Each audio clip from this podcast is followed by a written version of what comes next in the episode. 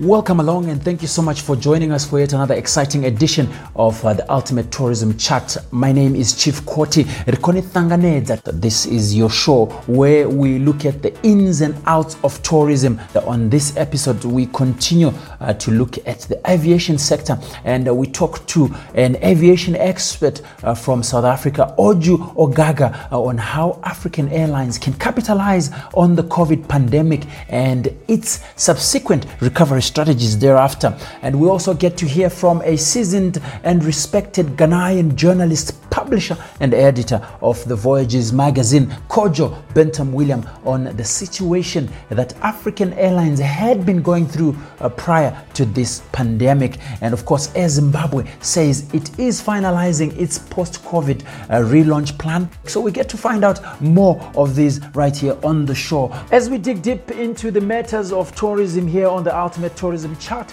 uh, let's uh, get talking on social media at Chief Koti on Facebook, on Twitter, and on Instagram. But first of all, let's get to hear a word from the Chief Executive at the Zimbabwe Tourism Authority. Give more, Chidzizi. Zimbabwe.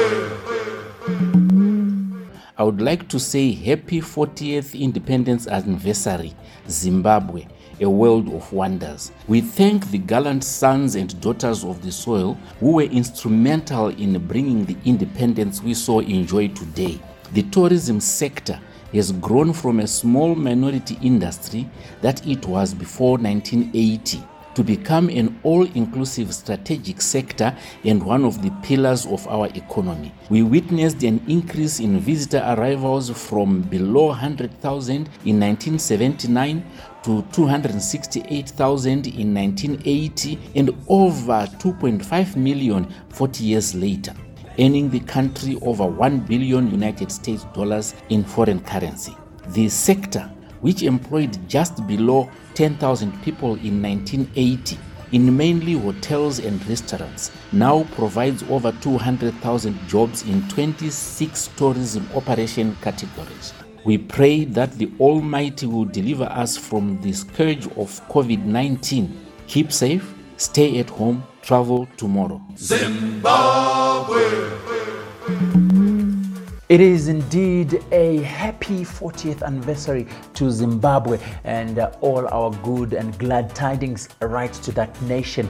Uh, this week we continue to look at the aviation sector, but we are focusing on Africa. Uh, the sector provides a total of 2.6 million jobs. Uh, this will translate to a very significant 2.6% contribution into the African gross domestic product, which is otherwise known as the GDP. Now, in economical terms, this fragile sector has contributed a whopping $55 billion well, let's hear from uh, the managing director of ZAR Logics, Ogaga Oju. Uh, when I spoke to him earlier on, I first asked him on his assessment of the impact of the COVID 19 pandemic on the sector, purely from an economical and revenue perspective. For Africa, it's about 4 billion revenue loss in terms of impact, and this actually translates to a drop of industry revenues of 32% for Africa and about 39% for Middle East. And the total impact globally they predict is about 252 billion you know, we can go into certain impacts from a country perspective. Uh, some of the larger countries uh, where aviation is, is, is, is, more developed, arguably South Africa, there's an expectation of 10.7 million fewer passengers, um, which is a 2.2 billion revenue loss, US dollars, loss of almost 200,000 jobs, as well as um, a 3.8 billion US dollar drop in contribution to South Africa's economy. And in other African countries, that really is the case as well. Nigeria, 3.5 million uh, less passengers, Ethiopia, 1.6 uh, fewer passengers. Kenya, the same thing. Although we don't have the quantum of hand, we can expect that for other markets as well. This all translates to loss in loss in passengers means loss in revenue. Loss in revenue means impact on a whole host of economic activities and at the bottom line impacting a country's gdp contribution as well as uh, the health and the sector of that market from as an employment sector well, Oju, those are staggering numbers. They are really shocking, and it's going to be very difficult for Africa to really come back and find its feet. These are jobs that are being lost, and this is, of course, a lot of revenue that's being lost by these countries. And From your perspective, what should we do to recover as Africa? From a direct aviation and tourism perspective, there's been a lot of support in Australia, Brazil, China, Hong Kong, New Zealand, Norway, Qatar, Singapore, Sweden, Denmark, and the USA, um, who have allocated about 50 billion US dollars for the aviation industry. We haven't actually seen anything from an Africa perspective. There hasn't been any direct support for airlines uh, in Africa. What I would say though is that Ghana has been quite progressive in that they have quite strong consumer protection laws. They regulate how airlines can change schedules, etc. When COVID started, they they relaxed that law to say, look, because of COVID, schedule changes can can happen without kind of protecting the airline from potential liability from a passenger perspective. So that was relaxed. But really, the, the three broad areas that IATA are calling for in terms of airline support talk to direct financial support, obviously. Then there's loans, loan guarantees, and support from corporate bond markets, and of course, tax relief. We haven't seen anything specific from an Africa perspective. What we have seen from an Africa perspective is more broader um, economic packages, um, which talked to initially they were more monetary policy focused, where it was talking to slashing interest rates, dealing with things that impact with the supply of money. But a fiscal response is actually what is required. And I think that is coming to the fore more and more.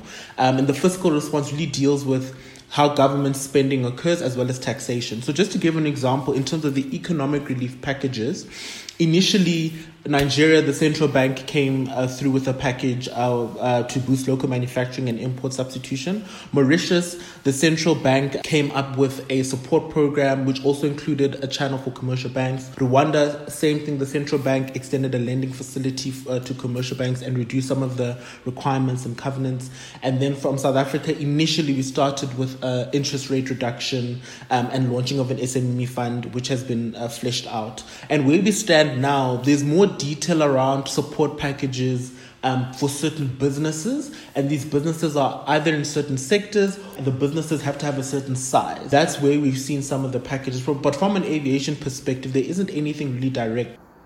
Very interesting statistics as well, and a perspective of the fact that there is no government so far in Africa that has said, okay, we are focusing and channeling so much money into aviation. So there's no love for, for aviation really if you look at it. What then are the immediate steps that we need to take as as the African continent to make sure that we nurse this amazing sector that has brought so much convenience into the travel world? I think at a broader level, at a state level in terms of recovery, it's really important that quite frankly, African governments get their house in order when it comes to aviation.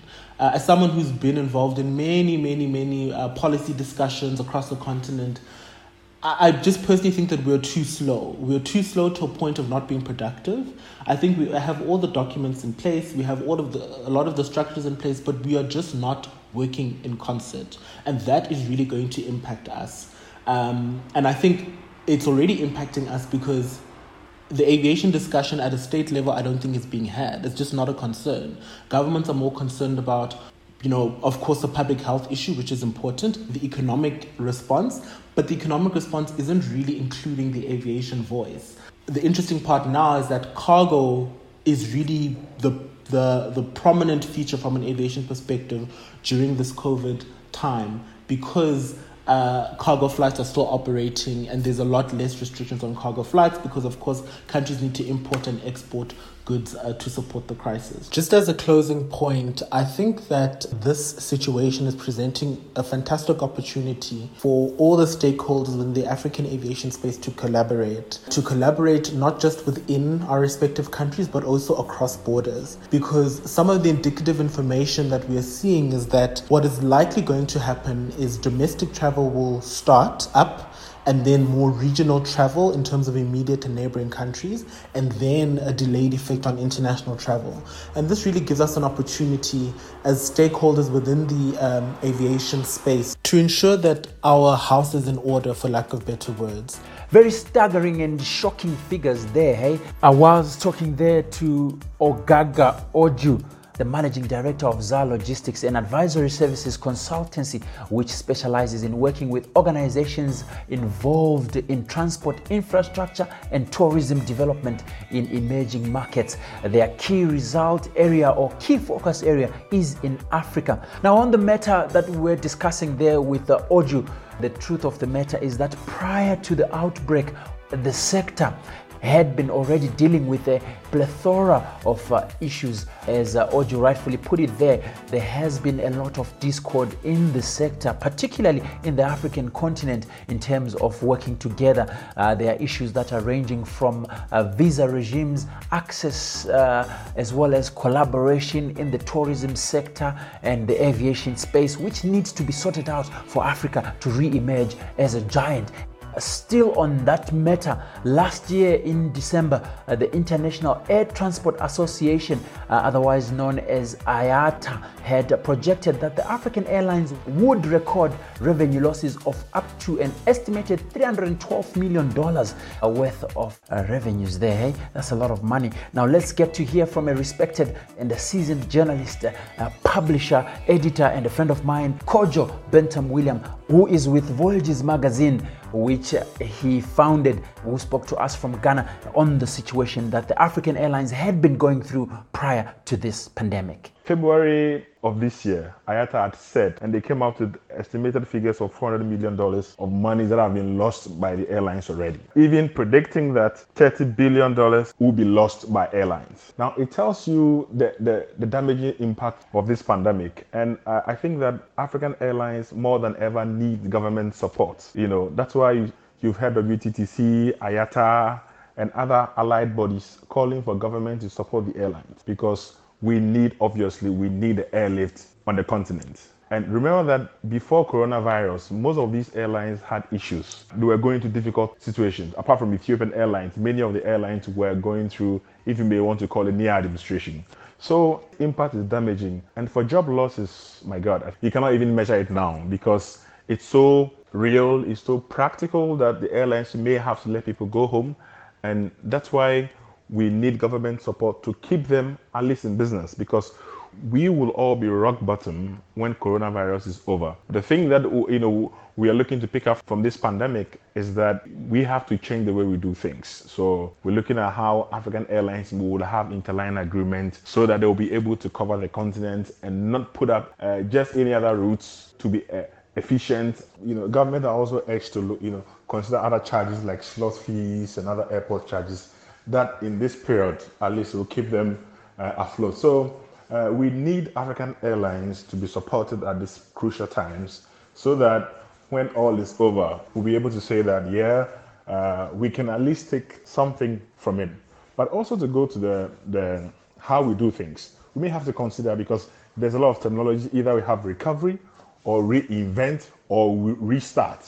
So that's the key question that we have to ask ourselves uh, in the industry how can we at least minimize the, the, the you know external impact on Africa? That's why we're calling for a lot of intra uh, intra-African travels. African Africa without borders is something that I advocate for. I like the issues that Kojo raises, but most of them are also largely based on governments trying to uh, come up with some sort of funding uh, models that will assist the sector uh, to get a rebound. And this is going to be key. One such country that is doing that is Zimbabwe at the moment, although at a very smaller scale. They have told us that uh, Air Zimbabwe is finalizing its post COVID 19 relaunch plan, which is going to be anchored on the creation of a robust domestic domestic and regional network. Now, the airline suspended all the flights in line with the directives of the travel restrictions that were issued uh, by the government to fight the spread of the coronavirus. Let's get to hear from Air Zimbabwe's Public Relations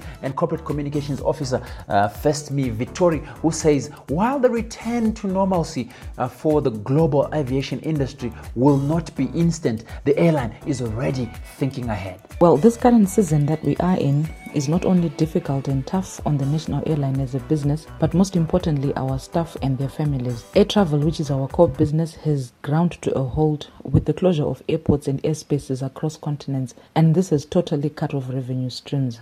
I must highlight though that we have not folded our hands completely. Rather, we are pursuing special passenger and cargo charter flights, which revenue will be critical to kickstart our operations post COVID 19. But we've also instituted health and preventive measures in line with the government initiatives to combat the spread of COVID 19, such as social distancing. And to this end, we have closed our sales offices. So we understand you as, as Zimbabwe in the process of finalizing your post COVID 19 uh, relaunch plan. Which is largely anchored on domestic and the regional network. Would you like to take us through what the main focus areas are and uh, what the plan is? Well, Godfrey, yes, we have put together a strategic plan post COVID 19, which is primarily drawn from our overall strategic turnaround plan, the SDP. This plan shall revolve around four key pillars. Firstly, the deployment of narrow bodied equipment on our traditional routes as well as additional routes which we have earmarked. Our fleet will comprise the B737, for example, the ERJ 145, which is our 50 seater, and other less ends which we intend to add to the fleet. But secondly, is the development of a hub and spoke network with an emphasis on two main hubs. Harare is the main hub into the rest of the region. Initial destinations shall include the current Joburg and Dar es Salaam, plus Lusaka, Kinshasa, Lubumbashi through to Dubai as additional routes. Victoria Falls as the tourist hub shall link key domestic destinations such as Matopos, Hwange, Kariba, Buffalo Range to name but a few, to places like Cape Town, Maun in Botswana, and Windhoek, among other regional destinations. This hub shall operate under our flagship banner, the Flame Lily. But a piece of good news to our valued travelers is that we shall be linking Victoria Falls and Dar es Salaam via Harare on the same day, three times a week.